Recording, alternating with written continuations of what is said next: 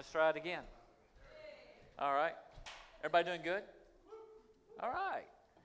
Well, I'm Martin Brooks, and, and I get to teach this morning. And they told me to teach on peace, which is kind of unusual because I work for a peace organization. Um, we've been talking about the fruits of the Spirit and love, joy, peace, you know, uh, the Galatians 5 passage. And people said in the past, you know, the, the peace and, and all of the fruits of the Spirit are something that are nat- naturally evolve. It's, it's like a, a fruit tree doesn't try to produce an apple, it just does, you know. And if we're, if we're following Jesus and we have the Spirit of God in us, these things should be natural to us, and yet they're not, you know. It, it's like, why aren't we joyful? Why aren't we peaceful? Why aren't we loving uh, all, the, all the time? So, when we talk about peace, uh, there's Jamel and I were just in D.C. Uh, this week at the summit, at the uh, Sojourners Summit conference, and there they asked me to, to talk about global peace. Well, that's really not what we're talking about today. So you have global peace, and then we have peace like with each other, but there's also this peace with inside of us that, that we need to have. And one sort of builds on the other. If we have the peace inside of us, then we have the energy that, that extends to other people, and then ultimately that would uh, extend to the globe. But Scripture has a different definition of peace than, than we usually think of. Peace is more than just the absence of like people shooting at each other. The, the Hebrew word for peace is shalom. And shalom means it means peace, but it, but it means more than that. It means harmony between people. It means wholeness, completeness, prosperity, welfare, and, and tranquility. So when we talk about having peace between each other, it's pursuing these things not just for ourselves, but for everybody else. The prosperity of, of other people, the wholeness of other people, the tranquility for other people and ourselves and between us and God. So, so this is between, could be between two entities, like two individuals, two cities, two countries. Uh, it could be between you and God. When we talk about the, the gospel and, and Jesus restoring the relationship between us and God, I mean, that's, that's peace between us and God, tranquility, um, wholeness, completeness between us and God. But then there's also this peace with ourself. And there's even it even extends to creation, peace with the environment, the things that God, uh, the, the, the fulfillment of, of environment and, and creation. Rob Bell just recently came out with a book called um, What is the Bible? And in that, that book, he talks about the definition of sin when we think about the definition of sin, many times we talk about uh, missing the mark, and there's this idea of somebody shooting an arrow at a, at a bullseye, and they miss the mark. And that's, and, and that's like to sin. I think it's like an archery term or something. If you miss the mark, you, you sin. Well, if you, Rob Bell defines sin as anything that disrupts this shalom anything that disrupts the thriving, not only of ourselves, but the thriving of other people. So if you disrupt the people trying to, um, to get along in life, to, to thrive, to live a tranquil life, to, to relate to God in a better way, that's sin. That's, that's missing the mark. And so I've just came across that concept, you know, a couple of weeks ago, and I, have been reading Scripture, and like every time, every time the word sin comes up in Scripture, I've been trying to think about is that breaking the peace in some way? And so far, the, the encounters I've had, it, it, it is. So I think, uh, I think um, Rob Bell might be onto something there. The, the Jewish people, excuse me, when they greet each other, and when they say goodbye to each other, they, they say shalom. And you think about if you just think peace like, okay, I'm not going to hit you in the face, that's one thing. But if you say shalom to you, I'm I'm looking out for your fulfillment, your completeness, your tranquility. I care about you so much that I want you to thrive. Shalom to you. our Muslim friends have a, use a different version of the same word. They say salam, salam alaikum, uh, so, peace to you. And that's what they, they mean too. Um, actually, uh, you know, a lot of times we get into these habits of saying things and we just get it rolls off our tongue and it, it, probably, you know, they're not thinking that deeply about it. But that's, that's what the meaning is. You know, if, if we were to greet each other with this intense love for each other. Some of the Jewish uh, scribes said all of the Old Testament, all of the, all of the Torah, um, points to this completeness, to the peace of God. And, and they quote this passage in Proverbs 3:17. Her ways, the, the ways of wisdom, the ways of God, are pleasant ways, and all of her paths are peace. So to look through the Old Testament and the stories and all of the things that are in the Bible as a way of pointing toward this mutual thriving for all. The Jewish people some of the Jewish people in their teaching said this is the whole message of the Bible, the thriving of, of all. Now, they and all of us tend to revert into our tribalism and, and think about, well, what's good for me? And, and we focus there instead of what's good for, for everybody. And in Genesis, when God created everything, He created it perfectly. He created this, this in the, you know, you heard about the Garden of Eden, and there's this shalom that's there, man walking with God, in relationship with God. Food's provided, there's justice, there's, re, there's, there's relationship between man and woman, man and God, man and nature. It's all there. And this gets broken when Satan comes, the deceiver comes, and says, There's a better way. And Satan, the, the liar, deceived Adam and Eve in, into breaking that tranquility, into sort of rebelling against God. And man realized, I've messed things up. And the, the, the Bible, you know, in very simplistic terms, is man trying to fix that. So we, you know, we, we killed a bunch of animals thinking maybe God will like us if we kill enough animals. We, we tried to kill the bad guys Let's kill these, this tribe over here and those people over there. If we just get rid of the bad stuff in the world, then, then God will be happy with us. And then they, we decided to isolate ourselves. Well, we're good and they're bad. So let's, let's make a tribe, let's make a little group that's good, and then, then we talk bad about everybody. If we isolate ourselves and keep ourselves pure, then God will be happy with us. And then we started making rules for ourselves. Well, that start right at the beginning. If I do this and don't do that, God will be happy with me. And man, we just wore ourselves out. And Satan's a liar. He's a, he's a liar. I want to look at Genesis 15.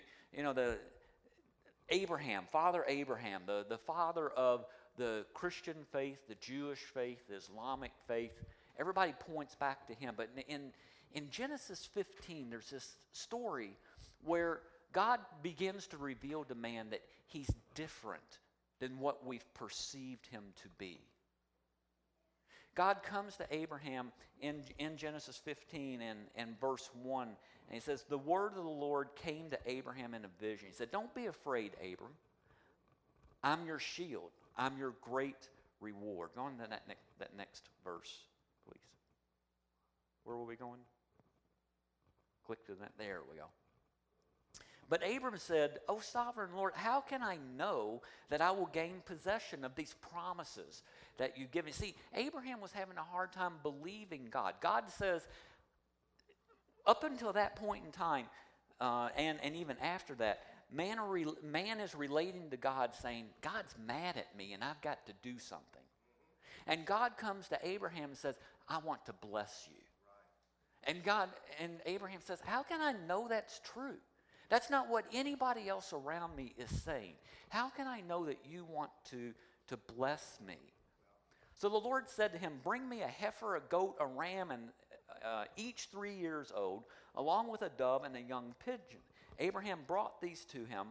He put them, he cut them, is actually what that word's supposed to be. He cut them in two. Okay, this is, this is a bloody arrangement here. He cuts these animals in two and he arranges them op- with opposite halves. Uh, and the birds, however, he, he didn't cut in half. So what's going on is Abraham's about to make a covenant with God.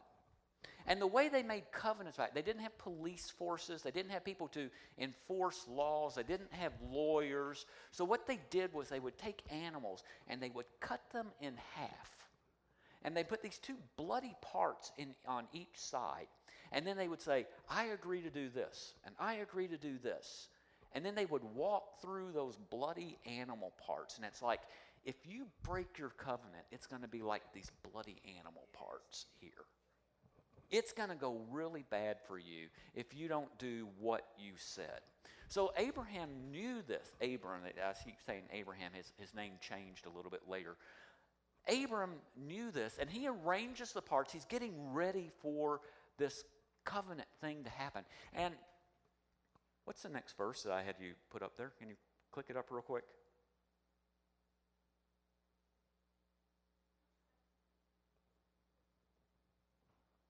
Okay, before, before this next verse, go back, please. Um, Abraham, Abrams is, um, he cuts these animals in parts, and then it says a, a dark terror sort of came over. He is about to encounter God, or his perception of who God is, and he's afraid. And God comes to him, and uh, this, then go, go to the next verse. God comes, and instead of having Abram walk through these bloody animal parts, God shows up in this sort of weird way. It, it's, a, it, it's called a fire pot, the smoking fire pot. And God, this, this symbol of God, goes through these animal parts alone. And it's a, like a one way covenant. God says, I'm going to bless you. And it's not that you have to do all of these good things to receive the blessing. I'm going to do it. I'm different than other gods. It's not that you have to do stuff and then I'll respond in with favor. It's I'm going to show up and I'm going to bless you. This is God's promise to Abraham. Well, Abraham, um, oh, and, and, and interestingly, this is where we get, you ever heard the term, we're going to cut a deal? This is where this, that term comes from, cutting the animals uh, in half. I never knew that till, till just recently. Um, so God says, I'm not like those, those other gods where, where you have to show up and, and do something. God provides. God provided, uh, well, let me back up just a little bit. The very next story, even though God says, I'm going to provide you uh, one of the things he was going to provide him was he was going to be, Abraham was going to be the father of, of many nations. And he was an old man, didn't have any kids. And God's like, or J- Abraham's like, how can I know this is going to happen? God says, I'm going to give you descendants like the numbers of stars uh, in the sky. Um,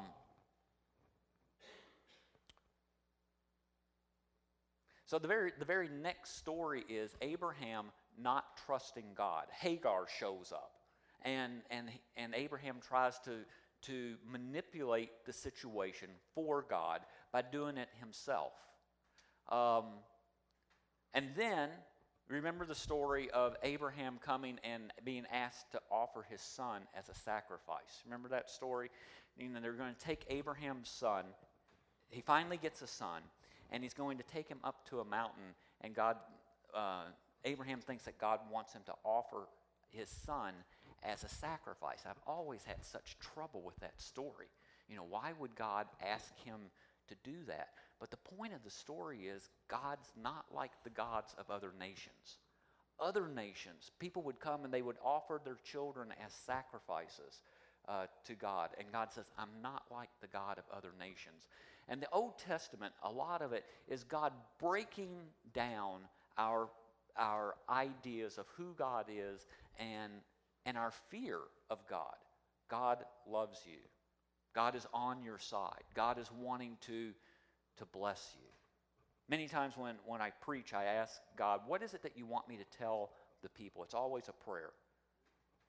And the prayer, the answer always comes back tell, my, tell them that I love them. God loves you. And that's sort of the message of, of, of today.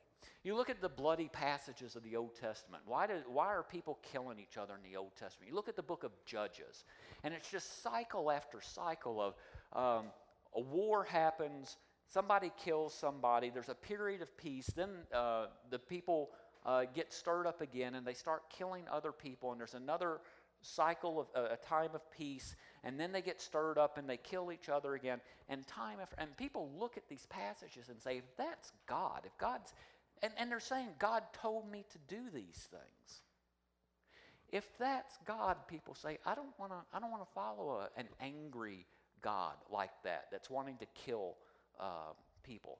But what you have is men. If you take the whole thing together, God is showing that these cycles of violence, where we take things into our own hands, don't work. It just leads to more violence. And even though people say, God told me to do that, you ever heard the phrase, the victor writes the history? You ever heard that phrase? It's like one army conquers another, conquers a place, and the guys that get conquered, they don't get to write the history books. It's the guy, it's, it's the victors who say, you know, we went in there, and because we won, we assume that God was on our side and told us to do that. And we know, you know, you, know that righteous people, good people, they never suffer, right?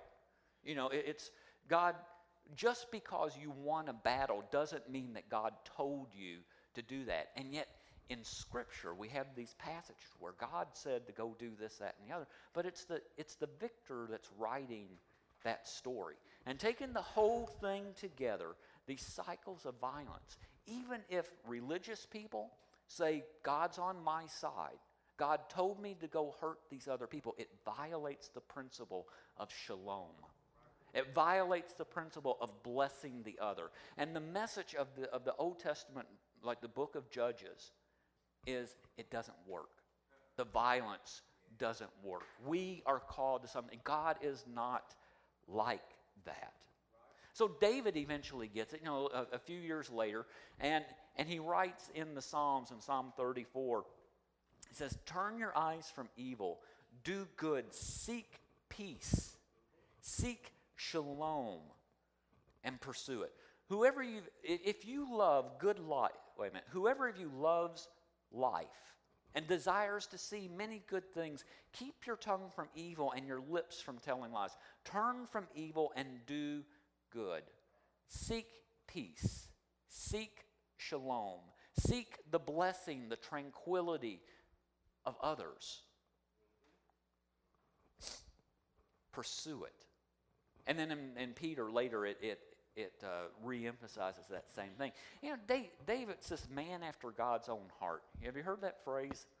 And yet, David did a lot of really bad things. He did a lot of bad things. He was a man of war. He committed adultery, took another man's wife. He, he, he, he used his power to take what he wanted. And yet, Scripture calls him this man after God's own heart. It was, God wouldn't let him build the temple. He, he had Solomon build the temple um, after him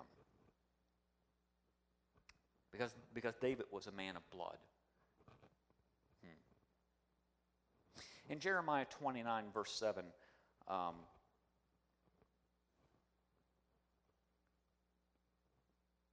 the children of Israel are, are going into exile. They've had these cycles of war and violence, and, and another army, army came in and, and took over uh, the place. And, and when they're going into this place, this is what this is a prophecy of, of, Isaiah. This is what the Lord Almighty, the God of Israel, says to all those I carried into exile from Jerusalem to Babylon. So they're all the way over in, in Babylon, in modern day Iraq. Build houses there and settle down, plant gardens, eat what they produce marry and have sons and daughters. Find wives for your find wives for your sons and give your daughters in marriage so that they may have sons and daughters. Increase in number there, do not decrease. Also seek the peace and the prosperity of the city to which you have been carried into exile. Seek the shalom, seek the blessing of even your enemy who has conquered you. Pray to the Lord um, for it. because if it prospers, you will prosper. Is there more to that? Okay, so seek the peace of the city. And then and toward the end of the, of the Old Testament, you have the passage in, in Micah 6 8. He's shown you what is good, He's shown you what the Lord expects of you. Go to the Micah passage.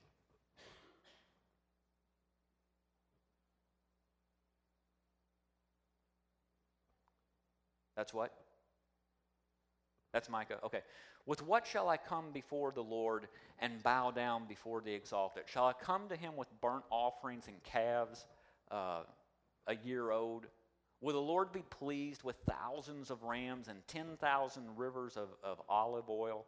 Shall I offer my firstborn for the transgression, for my transgression, the fruit of my body, uh, for fruit of my body for the next slide, for the sin of my soul? He has shown you, O mortal, O man, what is good. And what does the Lord require of you? But to act justly and to love mercy and to walk humbly with your God. See, so all through the Old Testament, the, the, the people are asking, what do I have to do to make this angry God happy with me? Do I have to give kill more animals? Do I have to bring my wealth, which was is talking about the olive oil there was a, a way of storing their wealth? Do I have to sacrifice my firstborn son? He says, No, this is what God wants you to do.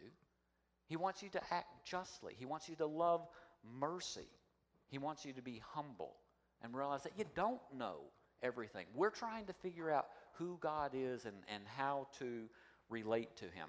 You get to the New Testament, it, well, essentially, you know, He's saying, Stop hurting people.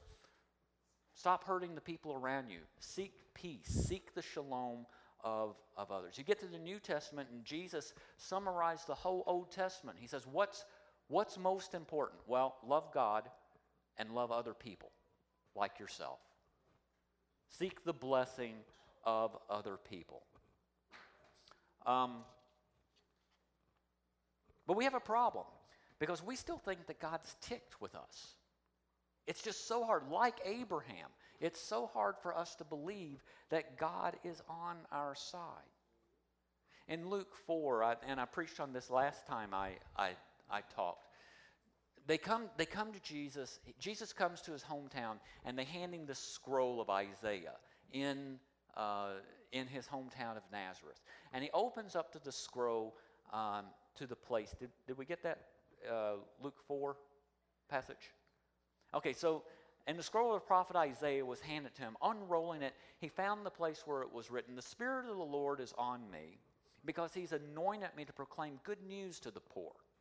He has sent me to proclaim freedom for the prisoners and sight, I think. Next word. Oh, and recovery of sight to the blind and to set the oppressed free. Jesus is pursuing the shalom of the people around him the blessing for the people, and to proclaim the year of the Lord's favor, the year of Jubilee. So then he rolls up the scroll and he gives it back to the attendant and he sat down and the eyes of everyone in the synagogue was fastened on him and he began to say and he began by saying to them today this scripture is fulfilled in your hearing today this new kingdom order begins. Today, you are called to bless other people. And then Jesus spent the rest of the book of Luke showing people how to live out that, how to bless other people. But you think back to the old Christmas uh, passage that we that we look at all you know every year in, in Isaiah uh, chapter nine, verse six and seven. Um, did we get that one? Yes. For unto us a child is born, and a son is given, and the government will be on his shoulders, and he will be called Wonderful Counselor, Mighty God, Everlasting Father, the Prince of Peace. Of the greatness of his government uh, and peace, there will be no end. So when Jesus comes in, in Luke 4, he's saying, this, this is starting. I don't know what's going on with the mic here. This is starting. This new kingdom order is, is beginning he will uh, he talking about the messiah talking about jesus will reign on david's throne and over his kingdom uh, and over his kingdom establishing and upholding it with justice. Next.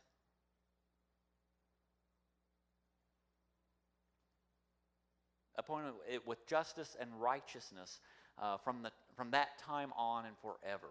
The zeal of the Lord Almighty will accomplish this. So, so Jesus is fulfilling this prophecy, and he's saying this new order is beginning. But we have such a hard time believing that the, the Prince of Peace, that uh, this king is looking out for, for the good of, of all of us. Uh, and last, and last time I talked, you know, Jesus, Jesus showed that he loved everybody. You know, he, he took the gospel to the to Gentiles. He made his disciples go to, to the Gentiles. He cleared the courts uh, where that was preventing the women uh, from coming to the temple and praying and preventing the Gentiles from coming. He associated with sinners. Um,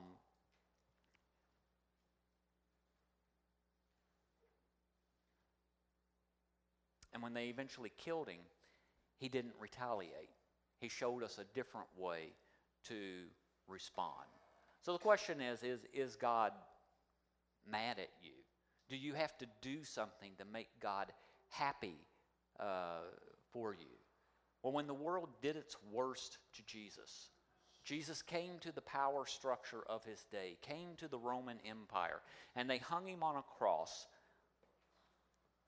And what he said was instead of retaliating, when he rose victorious, instead of assembling the angels or, or people and saying, okay, now let's, let's kick, uh, let's, let's defeat Rome, he said, Father, forgive them. So, no matter, can you do more to Jesus than has already been done to him? If he is this God in the flesh, can you do more than crucify him? The, the bad things that you do that you think Jesus is so mad about, that you think God is so mad about. Can you do more to him than has already been done? And his response when those terrible things happen is forgive them and to welcome people back into this relation. He is the Prince of Peace. He is the Prince of Shalom. He is the one who seeks to bless you and calls us to bless each other, to follow His way. He is the path to the Shalom um, and the path, and he, he doesn't curse, he's, he's the path of blessing. In John uh, 3 16 and 17, you, you know that passage uh, probably. You know, for God so loved the world that he gave his only Son, that whoever believes in him shall not perish but have eternal life. For God didn't send this world into the world to condemn the world, but to save the world through him. You see, God is for you, He's on your side. He didn't come to condemn you, He came to, to bless you, to save you, to save all of us. Um, John, in fact, John says uh, later in uh, 1 John that, that Jesus or that God is love. And this is, this is good news because we sometimes come to the world and say, I've got good news for you. If you will stop doing the things that you're doing and start doing the things that I'm doing, if you'll stop following your rules and start following my rules, then God will be happy with you. But see, that's the message of the, of the Old Testament. That's the message that God's saying, I'm different than that. Before we started doing good things, Jesus loved us and uh, gave himself for us and blessed us.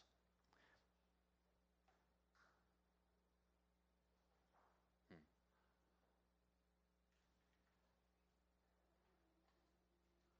In Colossians um, 1, verse 19, did you get that one? For God was pleased to have all of his fullness dwell in him, in Jesus, and through him to reconcile to himself all things.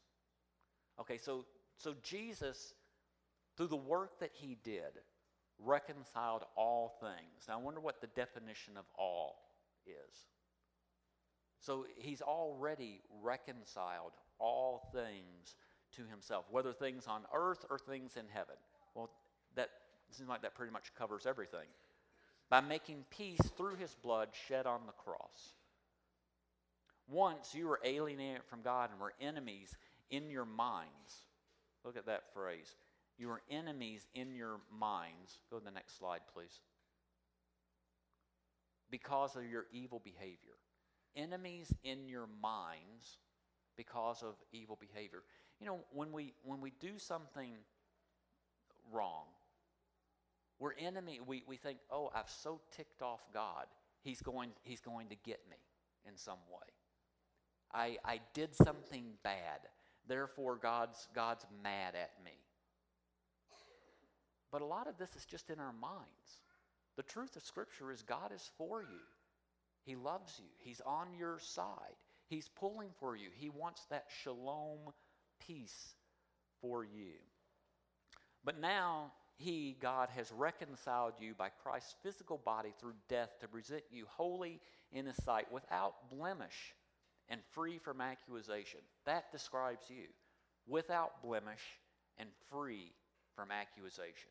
You did something bad yesterday, last night, last week, last year. You are without blemish in God's sight. Free from accusation.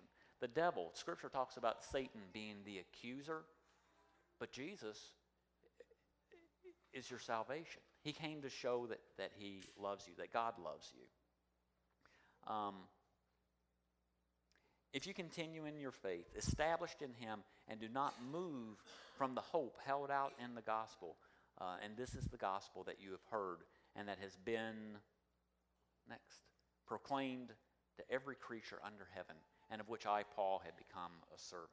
So this, this message has been proclaimed to every creature under heaven, but we don't believe it. We don't live like it. So, all the way back to, to our passage, um, all the way back to our passage in Galatians, the fruit of the, of the Spirit is love, joy, peace, forbearance. But because we don't believe it, because we don't believe in the good news of the gospel that God's not mad at us. We, we try to make our own way and, and we mess things up. God loves us. Um, John 10:10 10, 10 says, "The thief comes to steal, kill, and destroy, but I've come that you may have life." If you want to bear this fruit, we have to walk in this belief that God is for us and not uh, against us. Uh, Galatians well,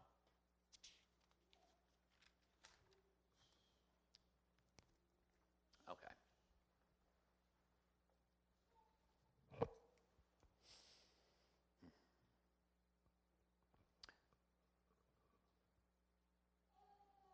Do you have questions?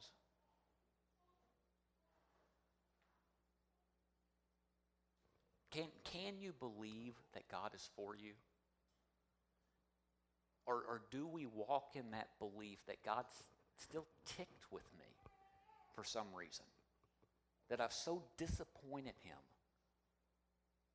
that, that he can't really bless me. He doesn't really want this shalom, this thriving for me.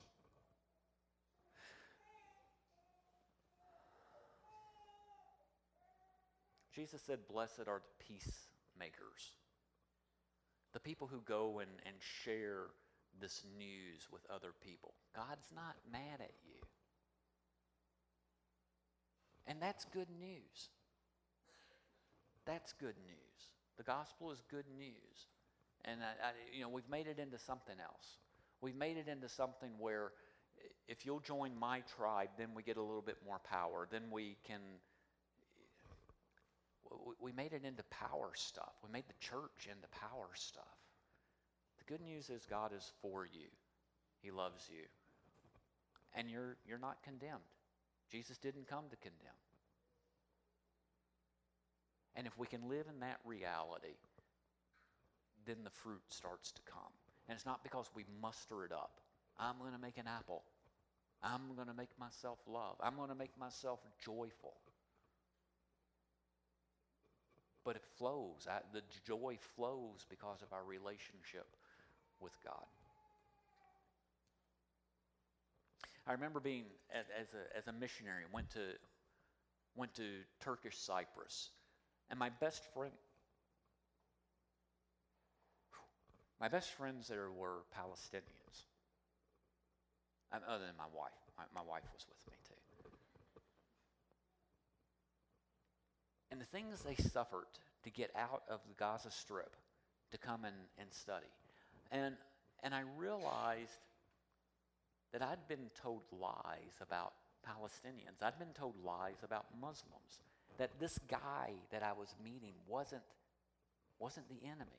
And could I transform my thinking into a way that, that I wanted to, to bless him and that I could receive blessing from him and that we could walk together as we try to, to find God? And I came back to the States after encountering Muslims that weren't the terrible people that I thought they were. And I came in I came into the church and said, you know, Muslims aren't that bad of people. And at least not the ones I've met. You know, there I'm sure I mean there are Muslims that are people who call themselves Muslim that, that want to hurt you. But the people in the church couldn't hear that. And they began to say, if you're not for us, meaning the church tribe, then you must be against us. And it's like, whose side are you on? And it felt like you had to choose sides. The good news is that, that God eliminates the sides. God loves us, but God loves Muslims. God loves white people, black people, brown people, green people. I, you know, God loves. And the question is can we? Can we? What would Jesus do? People wearing all those bracelets, WWJD. What he would do is he would love. And he calls you to be free. For freedom, we've been set free. We've been set free. Okay, I feel like I, I should have a funny story to tell you so you could laugh, but I just don't. I, I, um, and and today, I mean, we got, got a little smaller, little smaller crowd, you know, and, and it's been more teaching than than preaching. But but it's so important. If we don't get the gospel right, Amen. what are we holding out to people? That's right. That's right. If we're just holding out a set of rules for people to follow, that that's Old Testament. That's kill another animal. That's follow another rule. God's for you, and He's for the He's for the guy down the street, and we need to tell him that. Because if we don't get that, then we start we, we fall into this dualism thing where it's me against you. If I prosper, you have to suffer for me to prosper. Shalom, peace, is about, is about the mutual blessing of everybody, seeking the peace of the city. We're going to move to 1212. What's it look like to seek the peace, the blessing for the people there? And can we be blessed too, or does that mean if I bless those people, I've got to give up a bunch of stuff? God's big. He, he can handle this. And I don't really know what it looks like, but somebody needs to figure it out. And, and, and we need to walk through this together. We're going to enter into, into a time of communion now. And um, maybe you never understood the good news like this maybe it's always been about this, this proposition where um, if I do this, then God does this. You know, but Jesus went to the cross alone. That fire pot went through those split animals alone. God offers you this blessing unconditionally. And when we mess up, the blessing's still there the blessing's still there. Try to do better, you know, because, because the sin, missing the mark, hurts us. But when you go to, to the table, have a little table talk with Jesus.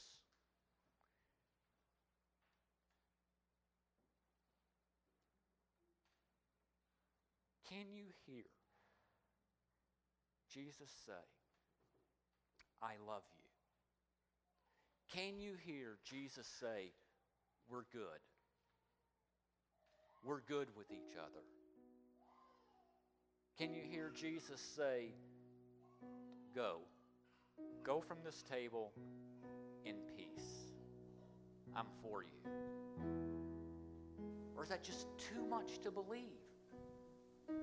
If it's too much to believe that Jesus is for you, gosh, Matt or, or many people here, you know, would, would love to process that with you. Because God's for you.